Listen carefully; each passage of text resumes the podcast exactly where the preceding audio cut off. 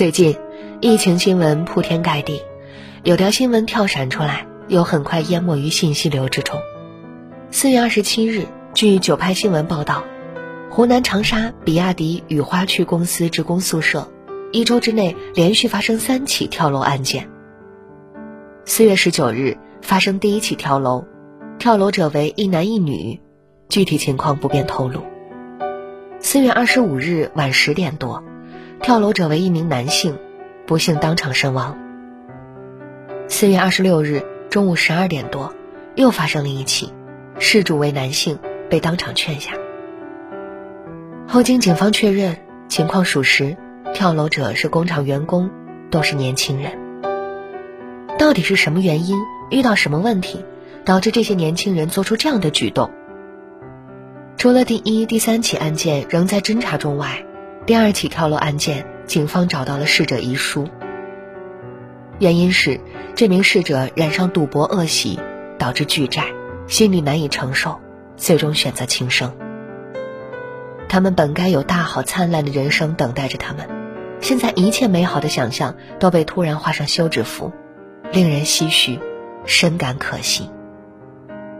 互联网是有记忆的，比亚迪一周三起跳楼案件令人想起十几年前另一起案件——富士康连环跳楼案。十二年前，二零一零年的一月二十三日，来自河南的男孩马向前，在富士康观澜分厂的培训处一跃而下，年仅十九岁。接下来的几个月中，又有十二名富士康员工相继跳楼自杀。这些轻生的逝者，最年轻的只有十八岁。富士康也因连环跳引起社会广大关注。后续调查，跳楼者大概分成三种：精神障碍者、男女情感和家庭问题者、意图自杀者。前两种都很好理解，很多人对意图自杀者持有问号。据调查报告显示，从手机简讯和现场遗书了解，死者生前与家乡联系提到，要亲友在他们自杀后可到富士康要求抚恤金。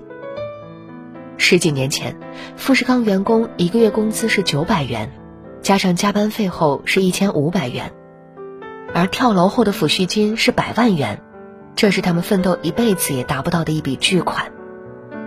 有些年轻人决定铤而走险，抱着牺牲一人造福全家的念头，他们走上了楼顶，结束年轻的生命。针对男女情感问题，调查报告显示，自杀者跳楼前和男女朋友有激烈争吵，一时冲动就跳下去了。除了以上心理原因，造成这一社会现象还有一个原因是严苛的工作环境。据内部人员爆料，富士康管理制度十分变态，基本工资非常低，想要高工资只能白天黑夜的加班，有人一天甚至会工作十几个小时。除了工作时间超长，富士康工作环境也十分压抑，员工都是流水线工人，这样的工作环境下，人像机器一样，十几个小时里重复同样的动作，这样一天下来，人都麻木了。为了挣钱，形同机器，没有休息，没有娱乐。但人本来不是机器，人在这样的环境中长此以往，真的是会抑郁的。虽然同是厂区，如今的比亚迪跟富士康有很多不同之处。与富士康曾经严苛的工作环境相比，比亚迪提供的条件可谓宽松。据公开资料显示，比亚迪长沙雨花厂区的工作环境，公司给员工包食宿，强制禁止加班，每天工作时长为八到十小时之间，休息为单双休轮流制。相比十几年前的低价工资、娱乐匮乏、管理严苛，如今的年轻人有了更高的工资，更多的方式去排解情绪。可是为什么悲剧仍旧没有停止？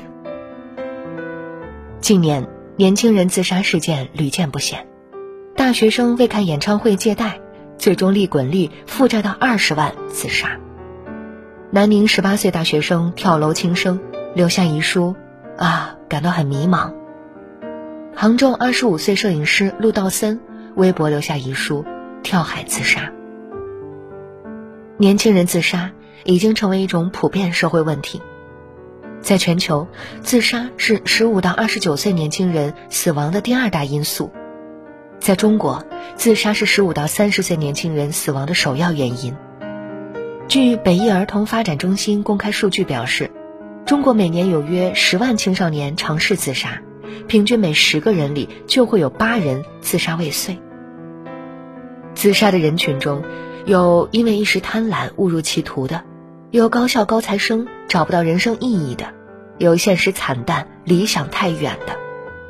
他们的共同之处是自己的生活陷入可怕的困境，找不到希望，解决办法就是结束自己的生命。这些可怕的困境有来自现实的压力，亦有精神的迷茫。现在的年轻人到底怎么了？圆桌派曾有一个讨论，很好地给出这个问题的答案。一是贫乏，二是有知。所谓贫乏，是一种认知的贫乏，也是自身的局限性。来自二三线城市的年轻人，因为自身的局限性，他们苦于拼尽全力也改变不了自己的命运。贫乏导致了对自身无法改变的沮丧、失望。所谓有知，是一种欲望的打开。互联网的普及让各个阶层的生活一览无余，让年轻人以为那些琳琅满目的生活方式就是生活该有的样子。有知导致他们被灌输一种价值观，是一种以世俗成功为唯一导向的价值观。这种价值观越物质越高级，他们对现状越不满。节目中，陈丹青分享自己早年的经历。当他在做知青的时候，被分配到一个村子，那里什么都没有，每天只有通过无线电听到来自北京、上海的消息。他的第一反应是，这些生活目前离自己太远了，自己短期内不可能过上这种生活。虽然当下物质和精神的双重贫瘠也给他带来挫折感，幸运的是，陈丹青还可以通过奋斗摆脱当下这种情况，这就成为一种活着的动力。其实，在最好的年纪一无所有是大多数年轻人的常态。当我们改变不了外界的时候，只能选择改变自己的心态。有人化悲愤为压力，背负这种差距，最后将自己压垮。有人选择尽力去改变，然后接受改变的一个结果，寻找到一种自洽的人生。没有帮扶的年轻人其实是很苦的，在欲望最膨胀的年纪却最贫瘠，在志向最远大的时候却毫无方向，在剑未配妥的时候出门即是江湖。作家王小波写过，那一年我二十一岁，在我一生的黄金时代，我有好多奢望，我想爱，想吃，还想在一瞬间变成天上半明半暗的云。后来我才知道，生活就是个缓慢受锤的过程。但事实是，没有人的人生是做好准备拿着地图才开始去寻宝的。大多数的人生都是被蒙着双眼，摸着石头过河。俞敏洪成为俞敏洪之前，他也有非常长的一段晦暗时光。高考时，为了考进想去的大学，他历经三次高考才终于如愿以偿。进入大学，本以为是家乡的天之骄子，但由于出身农村，他一直不被重视，看到心仪的女孩也不敢追求，只能远远注视。即使是后来创业成为了老板，俞敏洪也经常在两位合伙人面前低人一等，点头哈腰，只为能够留下有能力的人。二零零三年非典，新东方遭遇最大危机，公司现金流和报名人数发生巨大锐减，学校停课，学费退还。面对如此危机，俞敏洪一夜白头。原本他可以申请破产清算，将一身压力转移，但是他没有，他选择承担，想办法解决。他四处周旋，到处求人，最终也带着新东方慢慢迈过了这个坎。哪怕那些看起来很厉害的人，也曾有一段暗淡时光。顺风顺水只是奢求，坎坷曲折才是人间常态。当你面对考验，承受能力大于磨难的实力，那么你就赢了。大佬如此，普通人亦如是。生而为人，谁都有撑不下去的那一刻。她是独自带着两个孩子的母亲，在送孩子上学的途中，想着最近的琐事和压力，想到自己谁也不能依靠，只能靠自己，忍不住崩溃大哭。但是看着孩子稚嫩的面庞，又觉得无论如何要打起精神。哭完之后擦擦眼泪，接着送孩子上学。成年人的世界，不仅有千斤重担，也有内心软肋。为着内心柔软的地方，你不知道自己居然能这么坚强。他是一名年轻的出租车司机，将乘客拉到目的地时，五十九元车费只收到二十元，他当场情绪崩溃，开始狂砸车门。想到上涨的油价和生活的压力，他才情绪爆发。可是情绪宣泄之后，生活还是要继续，还是要好好上班。他是一名快递小哥，因被老人冤枉三件快递只收到一件，俩人发生争吵。老人报警说手机因为小哥被摔坏，要求赔偿。派出所里，小哥崩溃大哭，我送一个快递才赚五毛钱，掉在地上都没人捡。哭过之后，才能有力气继续与生活过招。人间非净土，各有各的苦。面对生活的考验和刁难，逃避放弃不是办法，面对承担才是生命的意义。杨绛说过，每个人都会有一段异常艰难的时光，生活的压力，工作的失意，学业的压力，爱的惶惶不可终日，挺过来的，人生就豁然开朗；挺不过来的，时间也会教你怎么与他们握手言和。所以不要害怕人生的每一次低谷，迈过去是故事，迈不过去是阅历，凡所经历都有意义。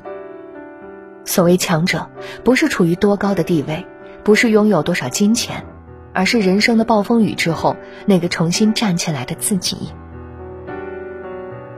听过一句很扎心的话，我们都是跳过无数次楼的人，只是在自己的精神世界里。生而为人，没有谁的人生不辛苦，没有谁的一生不曾遭受过重击。成年人的世界，每一天都是劫后余生。那些难道挨不过去的时刻，告诉自己再坚持一小会儿。事情坏到不能再坏的时候，鼓励自己一切都会好起来。因为人生就是如此啊，有些事不是看到希望才去坚持，是因为坚持了才能等到希望。那些我们没有被打倒的战役，最终都将成为身体里强大的印记。只要自己不出局，只要你不选择放弃，没人可以让你关机重启。升级打怪的过程艰难，但结果都是关关难过，关关过。往后余生，愿你征服星辰的途中能被人温柔以待，愿你努力过后，所思皆实现，所想皆所愿，愿曾经令你痛苦的印记都成为耀眼的勋章，带你抵达万丈光芒。